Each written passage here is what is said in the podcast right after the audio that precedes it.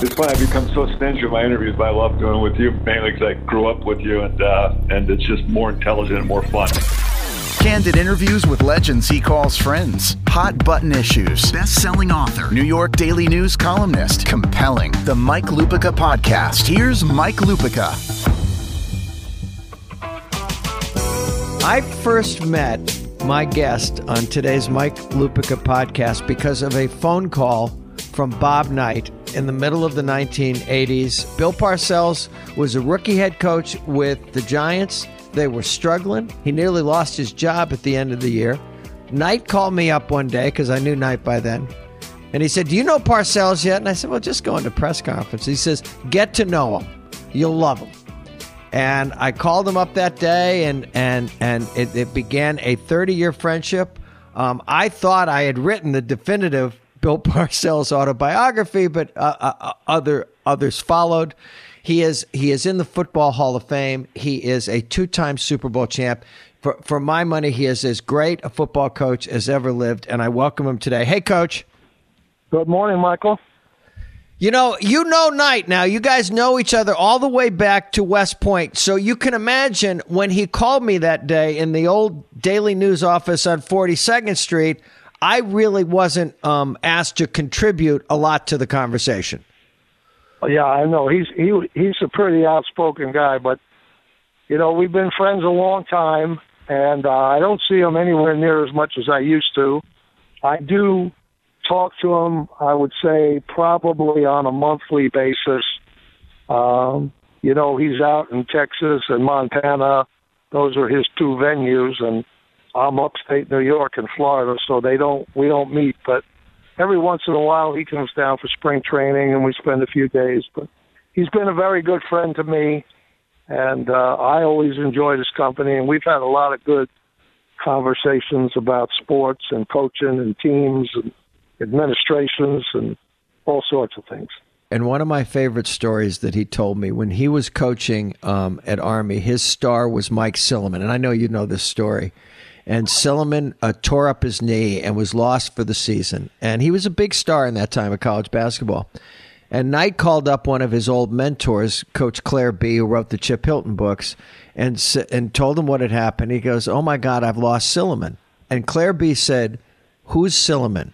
meaning that team doesn't exist anymore. And I, I heard an echo of that after Mike Zimmer lost Teddy Bridgewater and he called you up and he said, Well, they're not going to cancel any games for you.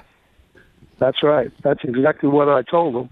And, you know, one of the great things that, that I've learned uh, from my experiences of in coaching and being a head coach for an extensive period of time is that really no one really cares why you're not doing well. Um, right. There's just no, I don't want to say no excuses because sometimes, you know, the situation won't, won't allow you to be successful, Mike, as you know. Right. But, but no one really cares about that. And one of the things that I had always kind of forwarded to any assistant coach who had just become a head coach I can recall doing this with with every single guy that I had had experience with. I tell them, I said, now look, there are going to be five things that happen every day now that you're a head coach in this business that you wish wouldn't happen. There are going to be five things. And if you can't develop a mentality to deal with that, you're really not going to be successful. If that kind of overcomes you, you're not going to be successful. So you have to have the mentality of dealing with things that you wish wouldn't happen because somebody's going to be hurt, somebody's going to be late, somebody's going to be arrested, somebody's going to be something. And, you know, you just have to be able to handle it. Now, when Teddy went down, you know, Mike had heard it. He knows. He knows. So, you know, I know Teddy personally. I was really saddened by that news. So, but you know, you got to just keep going because nobody really is going to pay attention to that. One one of the things you told me when we were we were doing the book that time was it's one of my favorite lines about sports. I quote you fr- quite frequently, but what you said, nobody remembers why you lost. They just remember why you lost. Yeah, yeah, that's right. It's it's uh, you know, it's the reasons. And you know, and I'm not I'm not making light of this, but from a fan a fan's perspective, most of the time they feel that they're able to identify the reason why you lost. yeah. And I'm not being I'm not mocking them in that regard. I'm just telling you, in yeah. my experience, this is the way it is. And it's always it, that, or him. It's one of those three things. Well, the reason they lost was, oh, that penalty over there they didn't call against Julio Jones last week. Okay, that's the reason. Or it's that that situation that oh he went for it on fourth and one he should have never gambled there. Or did you see the play that guy made? My God, if he doesn't do that, we win the game. So those right. are the three things: it, that, or him. if that or him. We're talking to Bill Parcells on the Mike Lupica podcast. The day you tossed off the line, way back in the day, you are what your record says you are. Did you have any idea that that would become as famous as anything you ever said and one of the famous lines in sports? You know where I, I really kind of thought about that? I was reading some of our division competition. When I was coaching the Giants, I was reading some of our division competition brochures, like the Eagles and the Redskins and the Cowboys.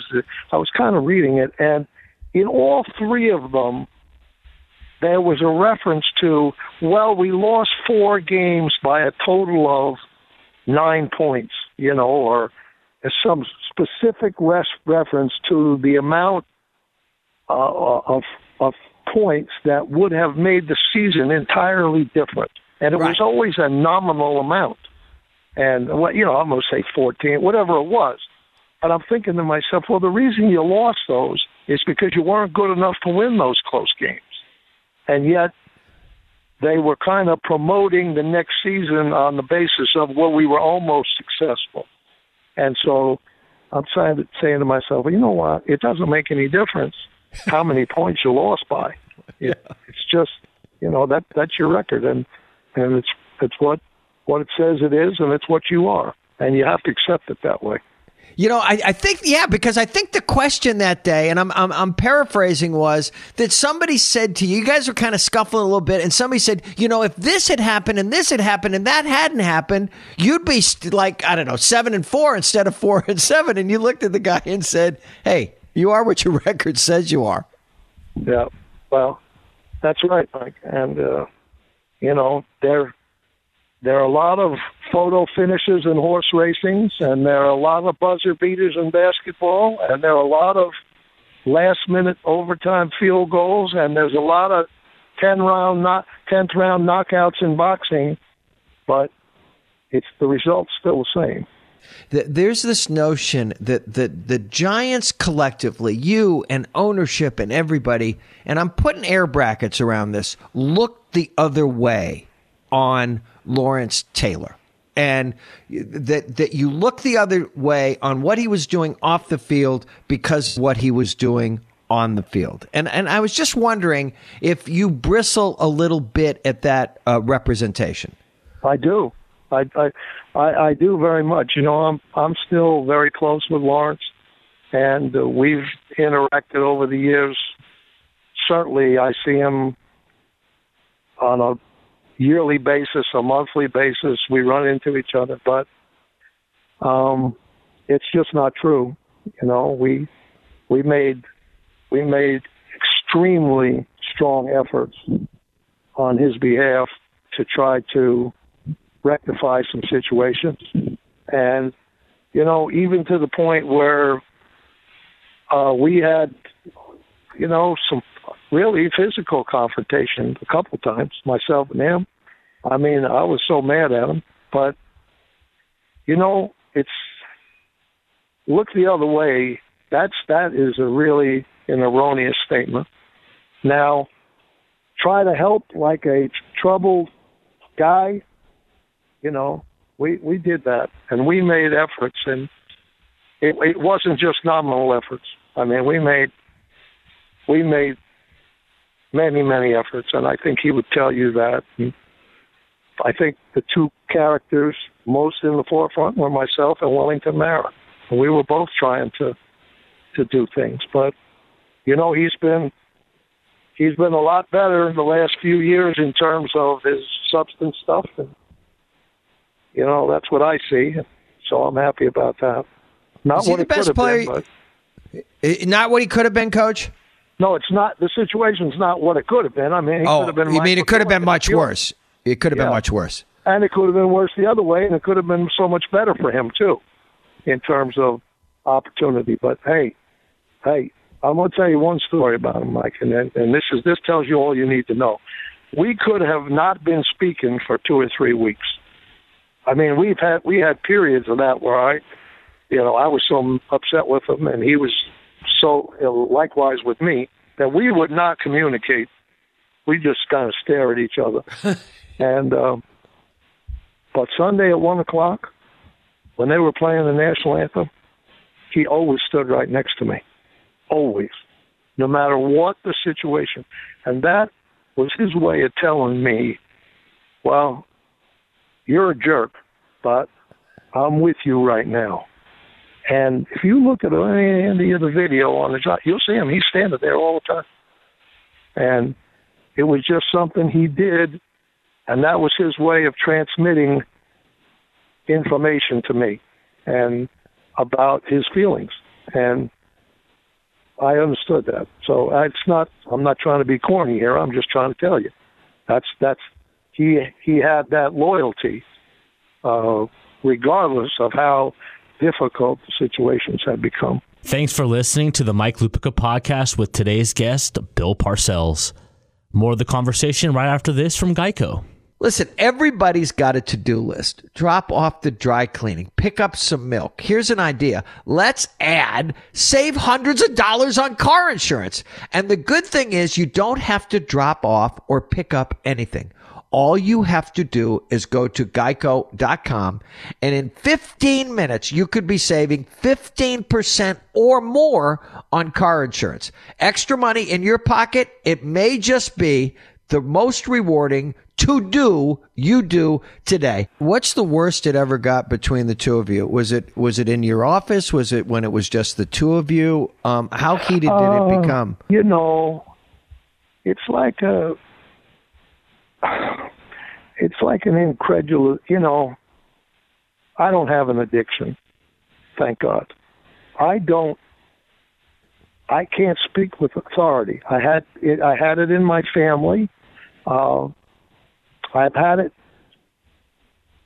I, I mean, I don't mind saying my dad had a, a an alcohol problem. Now he was not a he did not drink every day. He was kind of like what they would call a binge drinker, if you know what I mean. Yep. And he would he would go for long periods of time and not drink, and then he would drink. So my dad was well educated. He was a Georgetown law school guy, and so one day I'm in like I'm I'm in my thirties and I'm trying to. Now he's he's has since stopped drinking for many years. So I, I asked him this question. I said, you know, I said, you know where this is going. Why do you go there? I said, what what t- makes you take that first step toward drinking? I said, why why do you go there? You're a smart guy. What? Explain to me. He said, well, son, he said, I can't explain to you because it's a compulsion, and you don't have a compulsion. He said, but I do. But I can't tell you. I can't answer the question because I can't explain what a compulsion is to you. And that really told me all I needed to know that I could not understand it. And he wasn't, despite his high degree of intelligence, he was unable to word it in a manner that I could really gain an understanding about. When you were coaching those Giants back in the 80s, the most entertaining part for me, just because I knew both of you as well as I did, was when I would see you standing next to Simms after Simms had come out of the game. And and something ha- maybe had not gone the way one or both of you would have liked. And I can see you both talking, but it seems to me in the greatest debates you two never looked at each other and i was wondering if if those if those were the liveliest in-game debates you ever had as a coach Uh, I would say some of them, not. I mean, I've had a few in-game debates now, so uh, there's, there's just more than Phil. But you know, Phil. The good thing about Phil is Phil and I understood each other's personality very well, and Phil was not sensitive, and you know, when you're coaching a team as a head coach, you can't be too sensitive either because there are going to be some times where the players are going to try to get you too. And if you kind of show that you can't take it, then it you first you lose respect, and secondly, then you're not as effective when you're kind of giving it out.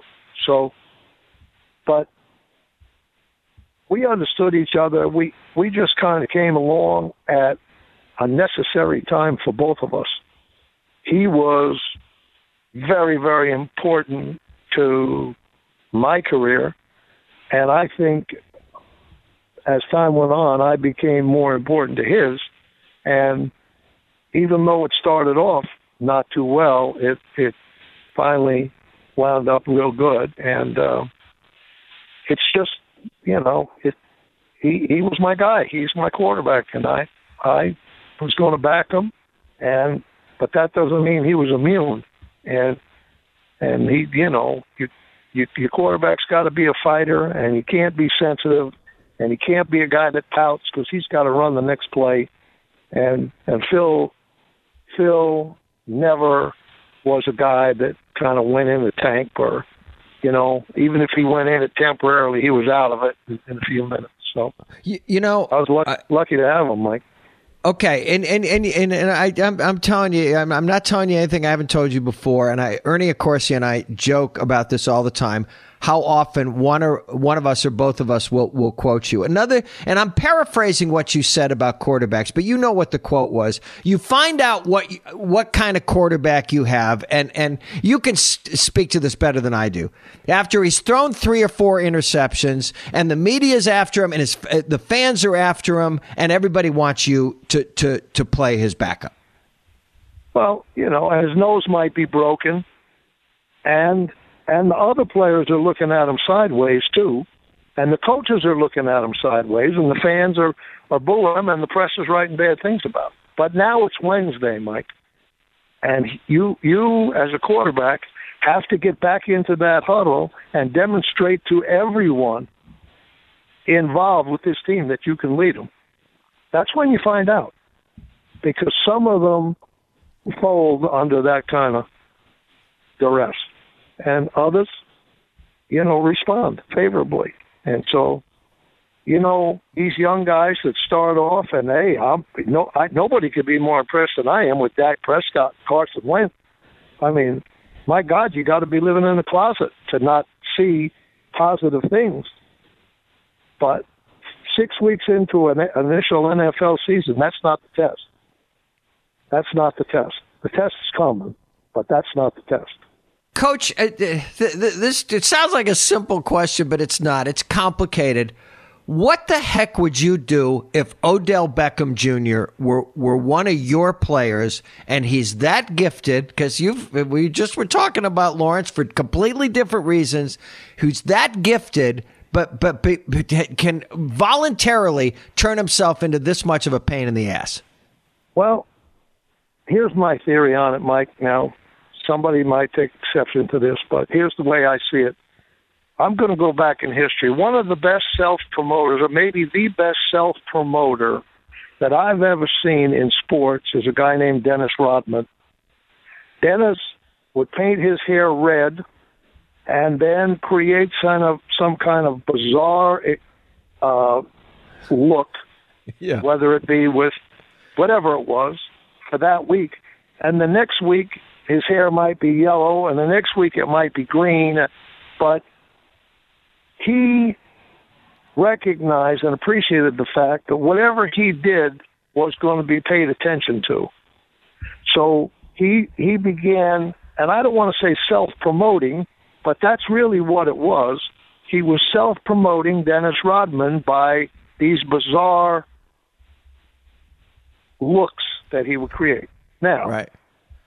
Next generation, here comes Deion. Now Deion does those little dances in the end zone, and everybody puts those on television. because they're good television. And then comes Terrell Owens, who will sign autographs for popcorn and, and do the same thing. And now we have a quarterback in the league at every press conference after the game, he comes in a different costume. One week he's a carnival barker, and next week he's Mr. Peanut. The next week he's got a derby hat on and and you ta- are you talking about the reigning MVP of the league? I'm not talking about anybody specifically. I'm just okay. telling you what I witnessed. Now, okay. Odell Beckham and other players like Odell Beckham, they grow up watching this. They watch it. They see it, and they see who's getting the attention. And all of these actions on the part of the, their predecessors say, hey, look at me. At some and it's not just time, in sports. It's not just in sports. It's it's, it, you see it in. Of course, it is. It's it's Madonna. It's Lady Gaga. It's all. It's it's not just in sports. You got you got that right. No one, no one has stopped it. No one stopped Dennis. No one stopped Deion. No one stopped. No one has stopped it. So they know when they do these things, it's going to get attention. And some of them need that attention. And they want that attention because that promotes them. And, you know, you hear the word brand. That promotes the brand. That's a word the agents use now. We have to promote our brand. so all I say is, I mean, I'm not a guy that doesn't like to have fun, so I like some fun until at such point in time it acts as a deterrent to the team winning. And when it becomes more important to be, hey, look at me, than it is winning, then I take strong exception to it. More with Coach Parcells right after Mike tells you about Kronos. Kronos knows that many organizations maintaining a modern workforce of hourly, full, and part-time workers, for them, it can be a challenge. This is especially true for human resources professionals working hard to attract and retain all the best talent. That's why Kronos puts HR, payroll, talent, and timekeeping on a single cloud-based platform. It's one specially designed to give HR professionals supporting a blended workforce a whole new level of confidence. With it, they have everything they need to tackle nearly any human resources challenge and are empowered to not just find and hire the right people, but to engage, motivate, and reward them every single step of the way. Learn more about Kronos HR solutions for the modern workforce and the people who support them because Kronos is at heart a people business at kronos.com slash HR swagger. Kronos workforce innovation that works. Tell me if this story is true. Tell me if this story is true because I want it to be true that, that um, when McCon- Phil McConkey was returning punts for you, he had dropped a couple. And one day you're standing next to his locker and you're going through your pockets and and you're not talking to him, you're just going through your pockets and like, God, where is that? And and and finally he says, What are you looking for, coach? And you said Meggett's phone number because Meggett had been his predecessor as your punt returner. Is that story true? Well, no, actually the story is reversed. McConkey was Meggett's predecessor. Oh, okay, okay, yes, I I, I yeah, so it. Yeah, I, yeah. I, did it to Meggett. I said I'm looking for McConkey's phone number. so and then you know I still have punt returners. I this is a young man that's playing for the Saints now. That's from down here in Florida where I live in the winter, and uh, he was a rookie free agent punt returner, and and uh, he ran a 57 yard return last week for the Saints. And his name's Tommy Lee Lewis, nice young man that I've been knowing for quite a while and spent a lot of time with. So I'm still working with those punt returners a little bit, and uh, we have the Atlanta punter that lives here in the off season too. So we kind of got a full crew. If I have a returner to work with, we can use, and then the punter Matt Bosher he comes and punts for us, so we we can get some real good practice against pro style, you know, competition. It's good. It's always been a hard job uh, co- coaching uh, pro football or any level of football, and you've coached at, at every level in all sorts of different venues. Okay. And you know, obviously everything gets harder and bigger as we go. You know, what even now in politics, coach, when they say, well, this happened to Bill Clinton in the 90s. Yeah, but it happened before the world of social media where everybody's hanging on every word and, and, and one misstep can cause a conflagration. Okay. So yep. it's a long way around for me to ask you, do you think it is harder to coach players and coach your team now than when you first came to prominence with the Giants. Yeah, I do think it is. Uh, I think that's, uh, you know, the way the world communicates is certainly much different. Uh, the the attitude of status, I think, is escalated. I think status is very, very important to a lot of young people now, and uh, I, I do think it's it is more difficult. Not that the game is more difficult, not that the players are really that much different, but the ancillary issues and people and things surrounding the players are now greater in number than ever before. And all of them can have a marked effect. And uh, so yeah, I do think it's it's more difficult. And you know, and the people who critique these jobs now are less tolerant and less patient. And you know, when I first went in the NFL, the people that owned the teams were all football men. The majority were, you know, the Halases, the Rooneys, the Maras. I mean, on and on. Even the fledgling American Football League owners, Lamar Hunt and Ralph Wilson, and the great owners we had there, Al Davis, of course, were all football men. Now, that's not the case. They're businessmen, and they don't have backgrounds in football, and they're relying on other people, and other people have agendas, and you know you can't go right to the horse and like you used to be able to do and and get an understanding because those football men that owned the teams were very experienced and they knew and they'd seen it and they'd lived it. So you could talk to them about a problem that you were having and they would understand it. So it, it is more difficult, I think, Mike. And when when when uh, you know Still Bill beats Pel- working now. Bill beats working. well, I, I, say the same thing about my job. We're talking to Bill Parcells, the great Bill Parcells, on the Mike Lupica podcast.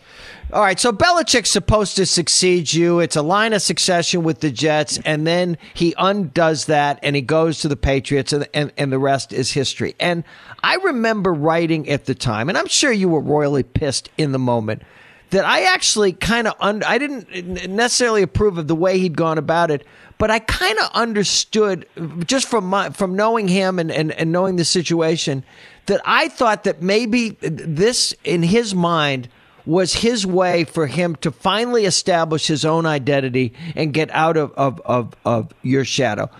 That whole episode, how much of a strain did it put on, you know, a relationship that had been so strong for so long? I would say a temporary strain. Definitely. Yeah. It was, you know, I had to do what I thought was best, and he had to do what he thought was best. We just didn't agree on it. That's all. But that that was a long time ago, and you know, as time goes on, and Bill's experience is so much greater now, and his success is so much greater, and now he's experienced many of the same things that I had experienced as a head coach, particularly with assistant coaches and, and some some disappointment with one another and here and there. I mean, he's he's been through that all himself, and so he knows he knows now from a retrospective view where I was, and and it's uh, but it was a temporary, but we we're we communicate now well, and I, I see him once in a while. We talk about football, and you know, he, I, like him. I think he does a tremendous job, and and you know, I have a, a rooting interest for his quarterback up there, the young man Jacoby Brissett. He's down here. I've known him since he was 16, and I'm, I'm anxious to see how his career unfolds and he couldn't be in a better place than he is with Bill Belichick and Josh McDaniels and those guys. When the thaw came, who, who picked up the phone? You or Belichick? You know, I don't really know about that. We we both, you know, there were other people that didn't like the fact that we were, you know, we didn't.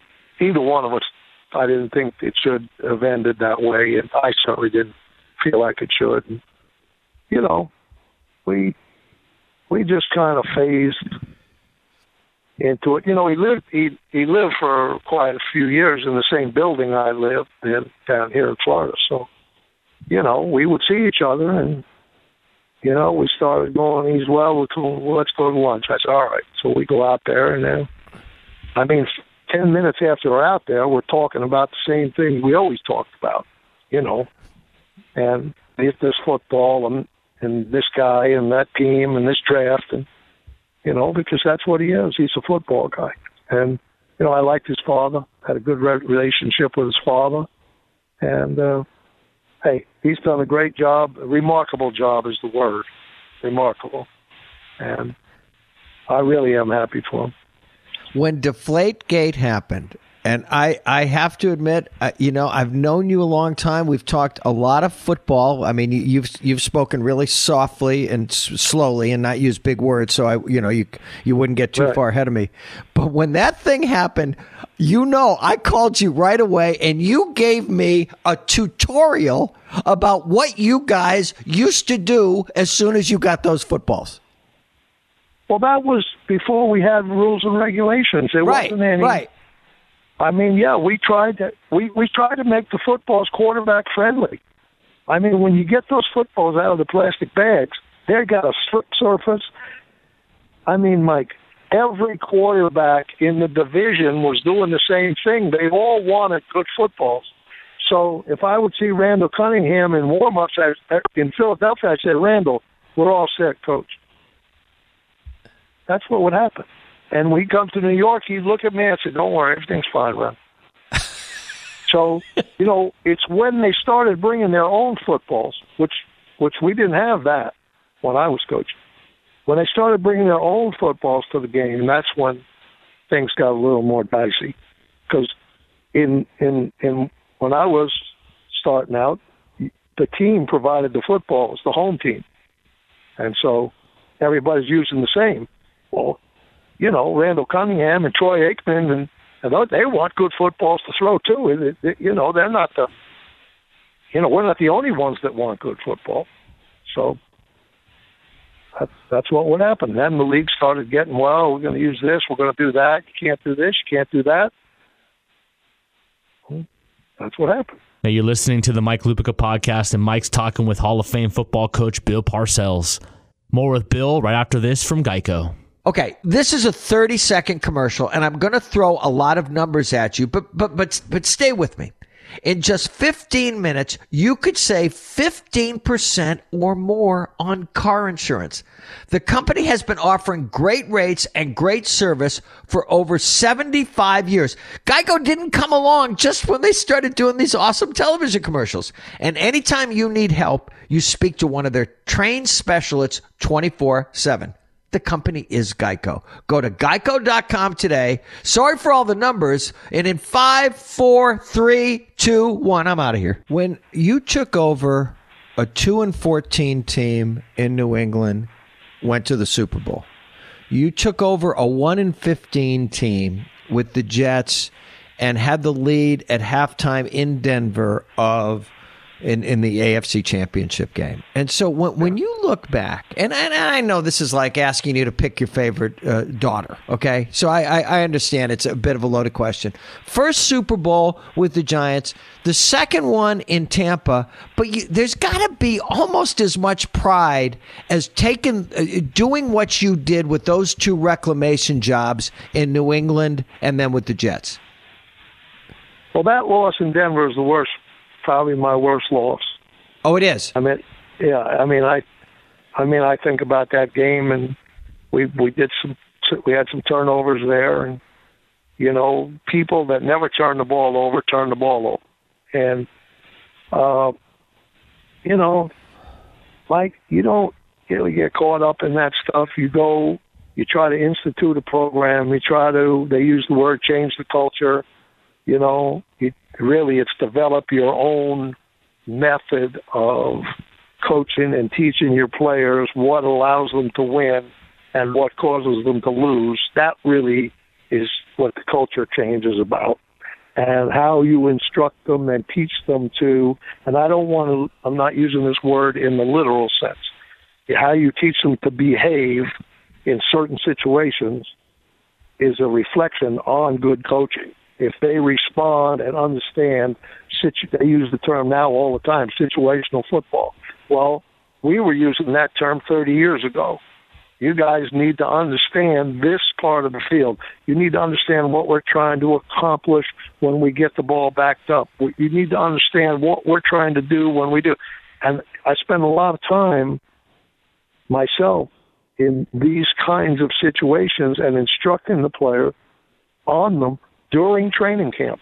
And then periodically during the season, we would have a whole review, like on a Friday afternoon, of all these things and I would call out the players and have them give me the proper reaction to what we were going to do. Okay, fellas, what am I going to do now? Here's the situation. So I didn't want them to be surprised by any decision I made. I did not want a reactionary football team to my decision. I wanted them an anticipating team that had been through this situation and could readily predict what I was going to do. And we would rehearse those things, and they would understand them and they would put them in play when the time came. Not always perfectly, but that's that's the best part of coaching right there. When you teach them something and you practice it for three years and it never comes up in the game, but when it does, they're ready for it. And that's hap- that happened two or three times to me. They'd say to the, me on a Friday, right, we got to practice this again. We know this." But it never had come up. Well, it came up in the AFC Championship with the Patriots and we wound up getting three points out of it out of the half at the halftime. So that gives you credibility as a coach, and it gives your team a sense that they're prepared. Coach, that was my favorite part of, of for all the elements that, that went into Malcolm Butler making that interception in the Super Bowl. I love finding out afterwards that when he saw that formation, they had talked about it on Friday at practice. Sure, that's yeah, that's coaching. You know, that's a red zone staple for Seattle. We we got to understand what the red zone staples are, and we've got to be ready to defend them. And you don't have much time to decide because the ball's coming out very quickly. Tremendous play, tremendous play by Butler. One of the great plays in history. I, one of the great defensive. Plays. We're talking to Bill Parcells. All right, I, I, have kept you longer than I said, but you, you, know I lie. Okay, um, you say that was the toughest defeat in Denver that day. Is there a difference between that and your greatest regret? Is there is there one regret you have uh, yeah. across your coaching yeah. career? Yeah, I, I, yeah, I've said it publicly. I, I think leaving New England was really, you know, I had a young team there. You think about it now. I had Curtis Martin, I had Terry Glenn, I had Ben Coates, I had Drew Bledsoe, Willie McGinest, Tedy Bruschi, Ted Johnson, Ty Law, Lawyer Milloy, Adam Vinatieri, Troy Brown, and they were all young. And they were all young. Bruce Armstrong, probably one of the two best tackles I ever had. They were all young. And that was a hard time for me.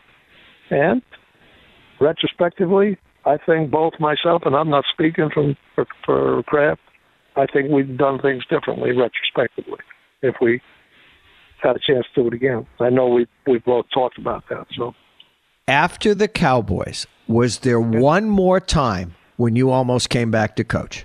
Uh, no, I don't think so. I have been offered a couple jobs to consider, uh, really honestly, and that one reasonably uh, just a couple of years ago, but you know, Mike, I used to tell the players, you got to know where you are in this world. You got to know what what you are, and it, until you really identify that as a player, you're you're not going to maximize.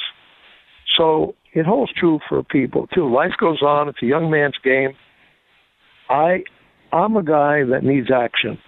Now, football represented the the consummate in action now I have horse racing, competitive golf, and the stock market. And that's all the action I need. And for all the famous quotes that I have either heard from you or attributed to you, you know that, that that nothing you ever said was more meaningful to anybody than what you said about my wife one time. Isn't that true, Coach? Yes, it is true. You overmarried quite a bit. we had had dinner in Jupiter. I don't know how you how, how, you did that, but you did. Okay, fine, fine. Must have, must have been handcuffs and two MPs to get her down the aisle. so, we had had we had had dinner in Jupiter, Florida. Had a very nice time. Coach, Coach and I were friends, and I wanted Taylor to, to finally spend some time with Coach. We went out to dinner in Jupiter, Florida. The next morning, the phone rings, and and and and he says Parcells here, which is the way he's always uh, uh, uh, begun phone conversations. And I thought, oh, well, he's just you know, this is that soft, cuddly side of Coach Parcells, and he's calling to tell me what a good time he had last night. And this is what I hear: you overmarried, and he hung up. And Taylor Lupica has been dining out on that for the last. Sure, she should. She's got her place in heaven. She's got an A pass in there. She's serving her purgatory here on earth. So she's got an A pass in. Give her my best. Coach, if I had one team to have somebody coach or one game to win, it would be you. It has been, it, you know how much fun I've had knowing you all these years. I'm glad Bob Knight called me that day. And this, as usual, I, I'm a lot smarter at the end of one of these conversations than I was at the beginning. Thank you so much. No, thank you, Mike. You're very kind, and I enjoyed being with you. The Mike Lupica podcast is produced and distributed by Compass Media Networks in conjunction with Hiltzik Creative. For iPhone users, go to the podcast app and search the Mike Lupica podcast. Click on the Mike Lupica podcast icon and subscribe. For non iPhone users, you can listen on Google Play Music, TuneIn, Stitcher, or your preferred podcast platform.